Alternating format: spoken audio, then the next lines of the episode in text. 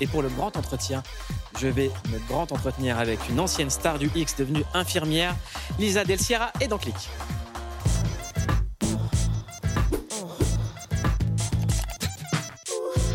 J'ai quand même attendu bien trois ans avant de me dire je vais en faire mon métier. La définition de la pornographie, c'est contenu qui génère un fantasme, qui génère du désir. Retour à la vie civile, pas de diplôme. Bon, j'avais pas vraiment réfléchi à un plan B.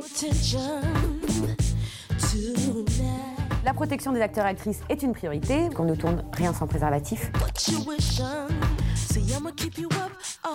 C'est une pornographie euh, plurielle, c'est une pornographie euh, qui met en scène tout le monde, euh, qui respecte les corps et qui respecte le choix de chacun. Et pour moi, ça, c'est éthique. Moi, personnellement, encore une fois, probablement que je suis privilégiée. Ma seule souffrance depuis toutes ces années, c'est le jugement social. C'est coupé Bienvenue dans Click. Merci, bonjour. Ça va bien? Ça va, super. Lisa Del Sierra, vous êtes présentée en, en tant qu'Émilie. Oui, Euh, c'est votre vraie identité, c'est ça. Émilie Delaunay. Ouais. Euh, le public vous connaît sous le nom d'Émilie Del Sierra. De Lisa Del Sierra, pardon. Ouais. Le mélange était incroyable. Qu'est-ce qu'on vous dit dans la rue quand on vous reconnaît? J'adore ce que vous faites. Mais aujourd'hui, de plus en plus, euh, ah, c'est bien ce que vous défendez. C'est ça, et c'est pour ça qu'on vous reçoit. Je trouve que le parcours est hyper intéressant. J'ai regardé beaucoup d'entretiens que vous avez donnés euh, pour préparer cette émission, et je trouve que les gens sont assez cruels, en fait. Assez Bien cruels sûr. dans les mots qu'ils utilisent, dans la fausse naïveté avec les questions qu'on vous pose. Euh, on en a marre des questions de vos parents, vos enfants. Est-ce que ça donne du plaisir Est-ce que ça donne pas du plaisir, etc. C'est quoi les choses que vous ne supportez plus d'entendre? Comme ça, on vous les posera plus. Que c'est un métier facile, que j'aurais dû aller à l'école. Ça, je trouve ça blessant parce que c'est un métier, en fait. Et il n'y a pas de métier facile. Qu'est-ce qui est difficile? Bah, ah, surtout le regard des autres au final. Euh, c'est difficile dans le sens où euh, ben, on est quand même souvent très seul, surtout en France, parce qu'on n'a pas d'agent, on est euh, disséminé un peu partout sur le territoire, donc on n'a pas euh, cette vie professionnelle qu'ont les travailleurs classiques qui peuvent aller boire un verre après le boulot. Nous, on rentre chez nous, on est tout seul et on repart en tournage dans 15 jours. euh, et, euh, et on ne peut pas forcément se, lier d'amitié avec d'autres gens parce qu'on n'est pas, on pas compris. Moi, des fois, je disais aux gens, mais jetez-moi des cacahuètes, hein, puisque vous êtes au zoo, il n'y a pas de problème. J'ai vraiment le sentiment pendant très longtemps d'être un animal de foire. C'est quoi les pires comportements où vous vous vous sentez comme ça? Les pires comportements, Ouais. c'est quand on me fait comprendre que je suis pas fiable, que mon avis, euh, bah, on me le demande pas parce que, parce que je ne connais rien. Je connais rien de la vie. Moi, j'ai choisi de faire de la pornographie. euh, j'ai sûrement aucune contrainte. euh, et donc, je ne suis pas quelqu'un de fiable. Je ne suis pas une personne de référence pour euh, les conseils du quotidien, pour, pour toutes les choses qu'on peut traverser dans la vie. ça, c'est blessant, ouais. Pourquoi est-ce que vous êtes à ce point-là un curseur, une variable d'ajustement de la moralité de l'époque Euh, c'est une bonne question. je ne sais pas. Je ne sais pas pourquoi. Est-ce qu'on régresse ou on progresse? On régresse. C'est Ouais. quoi les signes de régression? Que euh, aujourd'hui l'État euh, s'empare du problème. J'ai envie de mettre des guillemets, mais c'est un Mm. peu saut 90 de faire ça. Que l'État s'empare de la question, mais via via les positions abolitionnistes, via les positions euh, féministes anti-sexe, via euh, via le fait de nier notre possibilité à consentir. Donc pour moi, on régresse. Là où la pornographie était un espace de liberté. euh, pour le consommateur et pour les artistes qui en font, c'est devenu, devenu un, un espace de contrainte où, où on est. récemment, on a été qualifié de poupée gonflable, incapable de consentir par un rapport quand même de la haute commission à l'égalité homme-femme. Donc je me dis, on régresse beaucoup. Comment on sent quand une institution qualifie un être humain de poupée gonflable Comment on se sent Comme une merde. Clairement, comme une merde. On se sent. Moi, je me suis sentie très brutalisée euh, par ce rapport et par d'autres. Euh, les seules violences que j'ai pu vivre dans la pornographie, c'est la violence de l'État, la violence sociale. On va en parler dans un instant. On va parler de restrictions et de comment faire en sorte que les jeunes ne soient pas exposés au porno et des dangers que ça représente. Ça fait partie de, de- de- de vos combats et des causes Oui. que vous défendez aussi. Mais on va d'abord raconter l'histoire de Lisa Del Sierra. D'accord. Donc c'est un nom de scène. À la base, née Émilie Delaunay. Euh, comment vous différenciez les deux maintenant? Oh, Aujourd'hui, je différencie plus. Vous êtes en paix? Moi, je suis bien là, ça y est. Ouais. C'est fini euh, la dissonance cognitive. euh, ça y est, ça va mieux. À la base, euh, vous commencez à 19 ans. Euh, ça commence stripteaseuse dans des bars. Comment est-ce qu'on en arrive à devenir actrice porno? Eh bien, euh, ben, j'ai rencontré un acteur, une actrice, parce que j'allais stripper aussi dans des pipe shows. Et on va faire des photos, on s'envoie en l'air. Les photos atterrissent à l'époque dans le hot vidéo euh, des, années, euh, des années folles de hot vidéo. Et de là, euh, Dorcel, oh mais vous êtes super jolie, avez-vous pensé à faire du porno? Je dis bah non, mais pourquoi pas? Enfin, je voyais, enfin, moi, je vivais dans un monde où c'était absolument pas un problème, quoi. Et j'ai commencé la pornographie comme on se dit, euh, tiens, on va tester un nouveau bar. Vous dites que vous avez commencé dans une écurie sérieuse, oui. euh, à savoir l'écurie d'Orcel, que vous n'avez pas eu la malchance euh, de certaines actrices qui ont été dans des réseaux comme ce qu'on peut voir sur les plateformes vidéo où euh, beaucoup de personnes les, com- les comparent à l'esclavagisme moderne. Vous dites que vous, avoir commencé dans cette maison sérieuse, ça vous a un peu sauvé la vie. Ça m'a sauvé la vie, je sais pas. En tout cas, ça m'a mis un- une échelle de, de, de valeur euh, élevée. C'est-à-dire, il y a beaucoup de choses que je n'ai pas acceptées, mais qu'on m'a même jamais proposées, en fait. Euh, j'ai commencé euh, pour Dorsel, j'ai tourné ensuite pour Hot Video, pour Colmax, pour, pour des, des productions professionnelles. En fait, essentiellement, mes deux, trois premières années de carrière, c'était que des films scénarisés pour Canal+. Donc, et en même temps, le gonzo n'existait pas, l'amateur n'existait pas. C'est quoi le gonzo pour ceux qui connaissent Le pas? Gonzo, c'est les scènes sans trop d'histoire. J'en ai beaucoup fait aux États-Unis, mais quand j'ai débuté en 2004, c'était un peu les balbutiements de la pornographie sur Internet. Donc tout ça est arrivé plus tard, et, euh, et ça m'a pas intéressé tout de suite. Donc euh, j'ai pas. C'est vrai que j'ai- jamais cliqué dans, Google comme pourrait le faire une jeune femme aujourd'hui, casting porno. J'ai jamais fait ça. Donc euh, c'est vrai que c'était pas les mêmes débuts, c'était il, y a- il y a 20 ans maintenant. Mais on, on pêche de ne pas avoir d'agent de ne pas avoir quelqu'un vers qui se tourner pour euh, driver un début de carrière, pour accompagner, pour euh, gérer euh, pas seulement l'image, mais aussi les choix, la fiscalité, les- toutes ces choses-là. Pourquoi vous faites pas? Ben alors, je ne sais pas si ça serait euh, autorisé en France. hein. Je pense que ça serait associé à du proxénétisme quand même. J'y ai pas pensé. Euh, ensuite arrive la carrière aux États-Unis. Oui. Et là, tout change. ah oui. Vous devenez une star. En tout cas, vous êtes traité comme une star. Oui. Comment ça se passe? Eh ben, c'était cool, hein. Clairement, c'était plutôt cool. Euh, en France, j'étais euh, j'étais trop ronde. Donc, je travaillais pas mal, mais euh, j'étais quand même euh, un peu ronde. J'étais pas la contract girl. Euh, À l'époque, la grande star, c'était Anna Paulina. Donc, clairement, j'avais pas, euh, pas ce physique euh, euh, belle de, prime abord. Moi, j'étais pas belle de prime abord. Et euh, aux États-Unis, on m'a dit, mais même prends un peu plus de poids. euh, et, euh, je pouvais faire ce que je veux. Là où en France, on faisait vraiment du cinéma de genre, où on s'embrasse beaucoup, on se caresse beaucoup. Là-bas, euh, on y va, quoi. Et je me suis découverte euh, un peu plus sauvage, euh, très à l'aise sur ces tournages où vraiment il s'agit euh, euh, d'arriver, de se dire bonjour, euh, de se dire ce qu'on n'aime pas trop et, et c'est parti, quoi. Ça ressemble à quoi la vie d'une star du X là-bas? Ben, En dehors des tournages eh ben, c'est quand même plus open hein, qu'en France. Euh, je crois qu'en France, ma toute première avant-première, genre au cinéma, d'un film traditionnel, c'était euh, en 2019, 2020, avant le Covid, peut-être juste avant le Covid. Là où aux États-Unis, les stars du X sont invitées tous les jours euh, à des ouvertures de restaurants, à des défilés de mode. à- C'est vrai que la vie publique est, est plus sympa. Comment se passe après le retour en France? Eh ben, euh, le retour en France, à la base, c'était juste un aller-retour. Mm. Euh, je rentrais euh, acheter une maison pour ma mère et puis je repartais. Et puis j'ai rencontré l'amour et puis j'ai dit bah je pars plus. je reste et je remonte mon string. C'est fini. L'amour, ça vous a fait tout fait arrêter?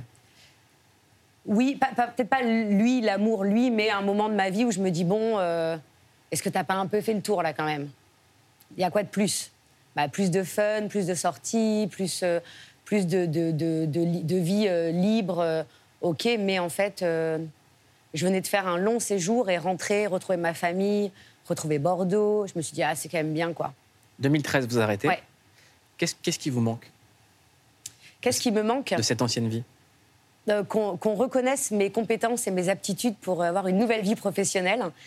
Parce que euh, j'ai essayé de devenir, euh, de travailler dans la prod, puisque j'avais réalisé, j'avais produit des tournages déjà, j'avais, je suis très douée en organisation. Et, euh, eh ben non, quoi. Pas d'école, pas de formation, euh, il faut des diplômes. euh, donc ça a été un peu rude, quoi. Et donc là, vous faites une école d'aide-soignante, D'abord, je suis devenue femme de ménage. femme de ménage? Ouais. Femme de ménage, auxiliaire de vie. Et après, j'ai fait l'école d'aide-soignante. Et la révélation. Comment est-ce qu'on passe de star à Hollywood invité partout à femme de ménage et école d'aide-soignante? Bah, Simplement, quoi. J'aimais ce que je faisais et vraiment, j'étais bien, quoi. Moi, j'avais vraiment le sentiment d'être libre.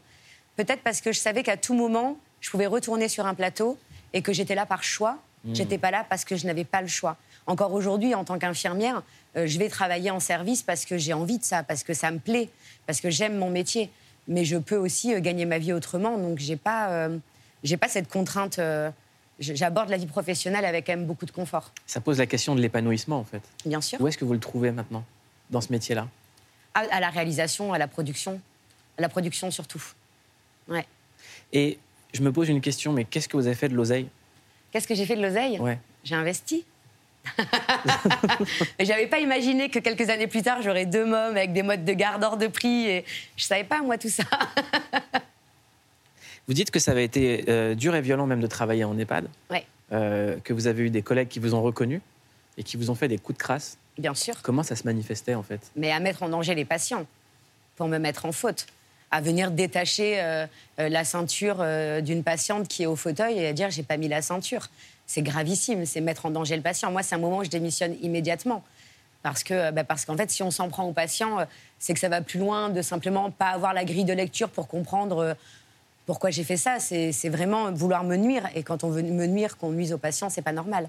Repasser derrière moi dans des chambres et faire des conneries pour dire bah, elle a pas fait ci, elle a pas fait ça, ça c'est pas c'est pas acceptable. Donc aujourd'hui, euh, je garde pas forcément un emploi. Je cherche des jobs un peu planqués, mmh. des petits services de nuit où c'est pas forcément des spécialités qui me, qui me branchent, mais où je vais voir euh, pas grand monde et où j'aurai pas de collègues. Voilà, les services où il y a l'infirmière seule avec son aide-soignante. Et, euh, et j'essaye de me la mettre dans la poche pour que ça se passe bien. Infirmière, c'est un métier de vocation Ouais. Pourquoi est-ce qu'on vous ferait payer votre passé? Parce que ça reste un milieu où, on est, où mes collègues sont en souffrance. Elles n'ont pas un quotidien évident. On manque de beaucoup de choses. On n'est pas entendu. On est sous-payé. Euh, on est, euh, on est, on est euh, dans des dépassements de fonctions qui mettent en jeu notre responsabilité tout le temps.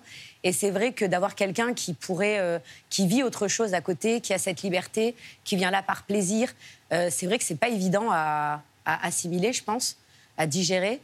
Et, euh, et, de voir que euh, voilà, moi je sors du taf, euh, je poste sur mon scooter euh, à mes 200 000 abonnés, que ma nuit était super, que les patients sont trop gentils, parce qu'en fait moi tout ça c'est pas violent pour moi, mmh. parce qu'à tout moment si j'ai plus envie de le faire, je peux arrêter.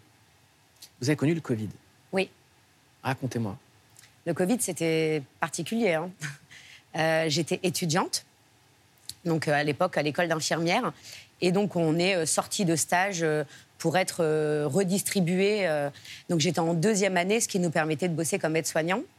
Sauf que j'étais déjà réserviste sanitaire depuis euh, l'école d'aide-soignante. Et donc j'ai pu partir en mission de réserve sanitaire en tant qu'élève infirmière. Et j'ai atterri dans l'Oise, donc dans un des clusters, dans un hôpital qui était en difficulté avant le Covid, donc l'hôpital de Creil-Senlis le GHPSO qui était déjà euh, en liquidation judiciaire, cherchait des repreneurs. Enfin, c'était déjà un hôpital qui était grandement en difficulté. On est arrivé les réservistes et on a ouvert des services euh, Covid. Et euh, ma toute première nuit, c'est là que je me suis dit ça va être très très chaud. J'avais donc 22 patients, j'étais étudiante, j'étais avec une auxiliaire de périculture, donc qui normalement fait les enfants, et une péricultrice qui n'avait pas fait d'adulte depuis une vingtaine d'années. Et dans la nuit, on perd 12 patients sur les 22. Et le matin, on s'est dit euh, comment on va faire? J'en parle, on s'est dit comment on va faire quoi? Et euh, on a eu des, des questionnements éthiques qu'on n'avait jamais eu avant. Euh, les fameuses visites, un, une seule personne de la famille est à la porte. Mais quand le monsieur il a cinq enfants, comment on en choisit un quoi? Et on a fait passer des gens par l'issue de secours pour que les personnes puissent voir leur famille. on on a fait euh, des choses qu'on n'était pas censé faire, qui sont peut-être un peu trop violentes à expliquer aux gens qui ont pu perdre des proches, mais on a fait de notre mieux et surtout on a été euh, en confrontation avec nos cadres et les services pour mmh. préserver la dignité humaine jusqu'au bout. On vous a tous applaudi à 20h. Ouais. Maintenant qu'on ne vous applaudit plus, qu'est-ce que vous ressentez? C'est pas grave. Ouais. C'est pas grave. Euh, vous dites un truc assez important, c'est que maintenant vous voulez qu'on parle de Lisa Del Sierra pour ses prises de position? Euh, plutôt que pour ses films et pour sa, carrière d'actrice. Euh, les prises de position, vous en avez pris devant le Sénat. Ma seule souffrance depuis toutes ces années, c'est le jugement social. C'est le manque de reconnaissance, c'est de devoir me défendre constamment, d'être éduquée, d'avoir fait des études, euh, d'être capable de tenir une conversation, d'être capable d'aimer, d'être aimée, d'être une belle fille, euh, d'être une amie euh, fidèle, d'être témoin de mariage, d'être marraine d'un bébé. Tout ça est impacté de par l'image qu'on se fait des actrices X. Et ça vient du fait même qu'à l'origine, on, est, on, est, on est banni, on est stigmatisé, on n'est pas reconnu comme étant une profession. À quoi ça a servi? À rien. Le Sénat. ça a servi à rien. Euh, elles nous ont reproché d'être préparées. Elles pensaient qu'on était euh, peut-être piloté euh, par un grand lobby du X, alors que on leur, moi, je leur ai simplement expliqué, en fait, c'est un honneur d'être reçu par des sénatrices, clairement. Donc, il me paraissait normal de prévoir mon introduction, j'avais 10 minutes de parole, j'avais travaillé dur pour en 10 minutes expliquer à quel point moi j'avais aimé ma vie, à quel point ce qui s'est passé c'est inadmissible et humiliant. Euh, je parle des affaires euh, judiciaires en cours, c'est extrêmement humiliant et qu'il faut faire quelque chose. Et le quelque chose, ça n'est pas euh, continuer de, nous écraser, continuer de nous nier, continuer de nous mettre au banc de la société et d'interdire notre profession. Le quelque chose, c'est nous accompagner, nous encadrer, hmm. nous permettre d'avoir des agents, labelliser les productions, euh, nous inscrire au code du travail, euh, nous permettre de, monter des sociétés qui correspondent à nos besoins. On ne peut pas être auto-entrepreneur, enfin, ça n'a aucun sens. Je ne vais pas facturer une sodomie. C'est débile. Il y a euh, un sujet qui, qui, qui, qui intéresse et qui qui fait peur à plein de gens, c'est l'exposition de ces images aux plus jeunes. Oui. Euh, je le rappelle, le porno, c'est pour les adultes. Bien on n'est pas adulte tant qu'on n'est pas majeur. Euh, j'aimerais qu'on en parle juste après ce sujet-là. Un enfant sur sept a vu son premier film X à 11 ou 12 ans. Un chiffre ahurissant qui cache une réalité encore plus inquiétante. Car ils sont de plus en plus nombreux et de plus en plus jeunes à se rendre sur des sites pornographiques. C'est parce que euh, je, fais, enfin, je fais des recherches. Une exposition trop jeune à du contenu X qui n'est pas sans conséquence, car elle peut influencer de manière néfaste la vie sexuelle des jeunes ensuite. On estime ainsi que 42% des garçons exposés au porno penseraient que les filles apprécient les agressions physiques dans leurs relations sexuelles. Quand tu as 13 ans et que tu tombes sur des gangbangs, des bucaquets, des concours de pipe, etc., euh, quel est ton rapport à la sexualité, à l'intimité, au consentement? Mais comment expliquer le phénomène? Par les écrans déjà, les jeunes y ont accès de plus en plus facilement, mais aussi par l'offre. Les plateformes de vidéos X en libre accès et gratuites ont envahi le net. Souvent hébergées à l'étranger, elles ne requièrent le plus souvent aucune vérification d'âge, ou presque. Un simple clic qui permet aux mineurs d'accéder illégalement à une montagne de contenu X. Si en théorie le gouvernement entend y remédier en proposant de nouveaux dispositifs de vérification, dans la pratique ça s'avère plus compliqué. Et les associations craignent que cela pousse les mineurs à aller vers des sites sans modération, au contenu encore plus choquant. Techniquement, aucun système n'est parfait. Il faut garder à l'esprit que les jeunes euh, sont très véloces sur Internet, comprennent très vite techniquement comment ça se passe. Donc il y a toujours une faille. Alors entre ne pas entraver les libertés individuelles des adultes et protéger les mineurs, c'est quoi la solution pour mieux encadrer l'accès au porno? Avant de vous reposer la question, c'est quoi la solution pour mieux encadrer l'accès au porno? Des chiffres. Un enfant sur sept a vu son premier film X à 11-12 ans et 42% des garçons exposés au porno penseraient que les filles apprécient les agressions physiques dans les relations sexuelles. Eh ben c'est grave. Et clairement, je me bats contre ça euh, à mon échelle. Hein. Euh, je passe mon temps à faire de l'éducation euh, à nos élus pour qu'ils comprennent bien la différence, la différence entre les tubes et les sites pornographiques. au final, les tubes, ils mettent du porno parce que c'est ce qui fait du clic. Eux, ils font de la visite. Ils se fichent de la loi, ils se fichent de ce mmh. qu'ils diffusent. Euh, moi-même, je me retrouve sur ces sites avec des titres complètement ahurissants, euh, racoleurs au possible, et surtout euh, illégaux, hein, quand, on, quand on prétend que je vais faire l'amour avec mon beau-père ou mon... C'est juste pas possible. Comment ça?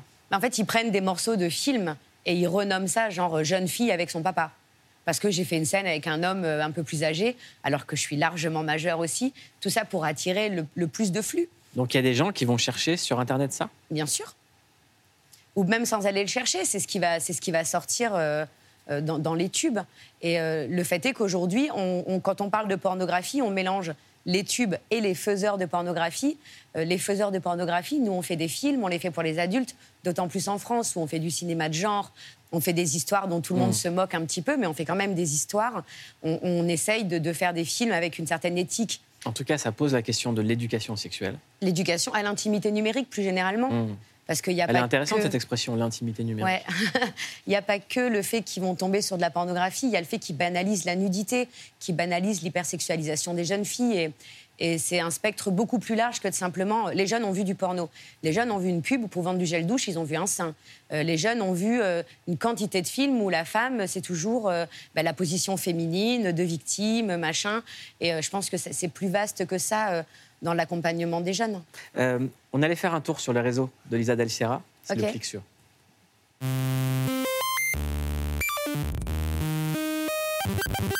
On a cliqué sur vous, Lisa Del Sierra. Enfin, Émilie Delaunay. Bon, rien à voir avec cette petite fille qui jouait dans la pub pour l'eau pétillante. Ça s'appelle Orio. Et qui s'appelle Rio, rien du tout. Euh, rapport à tout ce qui est publicité clandestine, euh, l'ARCOM et tutti quanti. Et sur vos réseaux, impossible de passer à côté de vos métiers. Infirmière et réalisatrice et productrice de films X. Certainement un bug de Parcoursup. Du coup, désormais, vous êtes passé de l'autre côté de la caméra, avec des briefs très clairs et très concis. Alors, il nous faut plus de sexe. Un milieu que vous avez su faire évoluer, avec l'élaboration d'une charte déontologique. Un rapport par la suite présenté au Sénat, ce qui a donné ce type de phrase qu'on n'attendait pas vraiment. Je vais, je tape Jackie et Michel. Beurette des cités prise dans une cave. French Boukake. Grosse salope qui revient du l'aide. Quand on clique sur vous, Lisa, on voit la personne qui n'a aucun problème à parler de sexe. Même avec un prêtre qui a eu droit à une interview en mode hardisson. Je pense que j'aurais été un bon mari. Et un bon amant? Bah, et vous alors? La chasteté? Oh bah oui, mais là, comme je passe mes journées à... Pas mes journées, À vous n'exagère rien. je rigole. Mais Lisa, vous êtes quelqu'un comme nous, avec des passions bien classiques et d'autres passions plus cheloues. Le bon coin. Vous faites des soirées de doux dingue. Et je serai demain chez vous pour un tournoi de bière pong. Euh, ça se passera à La Cigogne, à Santursan. Moi, c'est une fête que j'adore. Mais au final, l'info qu'on a retenue en cliquant sur vous, c'est celle du surnom que vous donnez au sexe. Euh, le pipou. Et ben voilà, un peu de douceur et de tendresse pour finir. C'est quoi cette passion pour le bon point, le bon coin? Mais tous les jours. C'est vrai. Hein. En fait, quand je m'accorde des petites pauses dans ma journée, c'est pour aller fumer une cigarette. Donc, c'est le seul moment où je laisse mes enfants à la babysitter ou quoi et je sors fumer. Immédiatement, c'est le bon coin, quoi. Ok. C'est, euh, voilà, des, des- je trouve plein de trucs euh, dont j'ai pas besoin et, et je vends beaucoup de choses aussi. Est-ce est-ce que vous avez conscience d'être rentré dans la pop culture? Moi Ouais. Pas du Moi, il y a un humoriste que j'adore, c'est Benjamin Tranier. Ah oui. C'est le mec qui fait les meilleures imitations de moi. Je le salue à chaque fois qu'il m'imite, je suis mort de rire. Et il est fan de vous. Il a Bah un oui. personnage qui s'appelle le beauf, fan de Lisa Del Sierra. J'ai décidé de donner de mon art à des gens respectueux de mon boulot et j'ai donc ouvert un OnlyFans. Comme toi, Malisa. Donc mon concept, il est assez simple. C'est une vidéo par jour où je joue des scènes cultes. Genre celle où Domi- Dominique Toretto et Brian O'Connor, ils font leur route qui se sépare à la fin du set. Et Vin Diesel, moi, je le fais à l'aide de ma kiloute. D'ailleurs, t'auras le temps après l'émission de me dédicacer mes 284 jaquettes de DVD. Tu te rends compte que t'as quasi le même nombre de films que Gérard Depardieu, sauf que toi, tout le monde sur le tournage était concentré. Queen jusqu'au bout, hein, Malisa. On est copains hein, avec Benjamin. D'accord. Ah, depuis le beauf, du coup. Je pouvais pas laisser passer ça. Vous avez un message à lui adresser au beauf? Ouais, que je l'aime. Ben voilà. Qu'il n'a pas intérêt de rentrer à moitié bourré, parce qu'on a les moyens d'être bourré complètement. Exactement. Est-ce qu'on peut parler de l'application OnlyFans? Bien sûr. Qui connaît un véritable succès, sur laquelle vous êtes encore. C'est quoi OnlyFans pour ceux qui ne connaissent pas? OnlyFans, c'est une plateforme qui permet à- aux actrices et aux créateurs, créatrices de, de contenu de monétiser euh, leur contenu. Donc ça peut être euh, des recettes de cuisine, des cours de sport, des conseils d'horticulture ou des fesses. Et donc euh, voilà, chacun poste ce qu'il souhaite poster et les gens s'abonnent pour pouvoir voir le contenu en question. Et pour vous, c'est quoi? Ah, mais pour moi, c'est plutôt mes fesses, ouais. J'ai commencé en 2017, donc je ne tournais plus. Et j'allais rentrer en école d'infirmière. Et je me suis dit, comment je vais financer ça? et, euh, et une copine aux États-Unis m'a dit, ben nous, on est sur OnlyFans. Donc, je me suis inscrite au tout début de la plateforme. Et j'ai trouvé ça assez dingue. Et voilà, et j'ai toujours un compte et je poste toutes les semaines. Bon, évidemment, c'est beaucoup plus soft que ce que font euh, euh, la plupart des actrices et créatrices de contenu, parce que parce que c'est plus mon truc euh, euh, de, faire des choses qualifiées de, porno. On va dire que c'est du soft porn, Euh, mais euh, mais ça m'amuse bien. Est-ce qu'il faut une régulation aussi là-dessus, sur OnlyFans? Euh, Il y a une régulation hein, euh, aujourd'hui. hein. On ne peut pas se créer un compte euh, déjà si on n'est pas majeur. Il y a encore des choses à améliorer, notamment sur l'argent. Là où chez Mime, donc la version française de OnlyFans, pour l'argent, il faut absolument être en société et pouvoir facturer ses revenus. Donc, il faut être majeur, il faut avoir le cabis au nom du modèle avec euh, la photo de la pièce d'identité du modèle, le RIB au nom du modèle. C'est un peu pareil sur les deux. Euh, Il y, a des- il y a des petites failles encore. J'y travaille avec eux. Il nous reste peu de temps avant de terminer cette émission. Plein de questions, plein de réponses. On envoie le compte à rebours. Allez, c'est parti, le compte à Ok. rebours. Euh, c'est quoi la première parole de chanson qui vous vient en tête? Là, maintenant, Ouais. euh, les nudes à deux H. Ok, c'est quoi votre animal totem? Le dauphin. Si vous aviez un membre en plus, ça serait quoi et où? Un pénis. Où ça? Bah, un pénis euh, en plus de ma vulve. Très bien. C'est quand la dernière fois que vous avez pleuré? Le 9 octobre. Pourquoi? Bah, C'était l'anniversaire de mon frère. C'est quoi le cauchemar dont vous vous souvenez tout le temps? Cambrioleur. Qu'est-ce qui se passe? Bah, je, suis, euh, je vis seule avec mes deux bébés, donc euh, j'ai un peu mis des alarmes partout. C'est un peu l'angoisse. Vous auriez voulu avoir quel prénom? Oh, Émilie, c'est bien. Le meilleur moment pour la douche, c'est le matin ou le soir? Le soir. Si on vous offre un détective privé, vous enquêtez sur qui? François Hollande. Avec pourquoi? Parce que je suis sûre qu'il n'y a pas eu que cette fois en scooter. C'est- Avec quelle star vous aimeriez sortir? Sortir, c'est-à-dire? Bah, Une histoire avec une star. Une histoire avec une star? Hmm. Euh, Sean Penn, il y a 20 ans? Là, je- bah, c'est plus possible. C'était il y a 20 ans. Merci beaucoup, Lisa Del Sierra. Merci. Merci d'être venu. Donc, Qu'est-ce qu'on peut vous souhaiter pour la fin? Bah, euh, que, que ça aille bien, quoi. Et voilà, on souhaite que ça aille bien. On vous souhaite également d'aller bien sur Canal+, passer une excellente soirée. Maintenant, c'est en aparté. Vous pouvez écouter Click en podcast sur toutes les plateformes, quand vous voulez sur MyCanal, évidemment sur YouTube. Bonne soirée. Bye.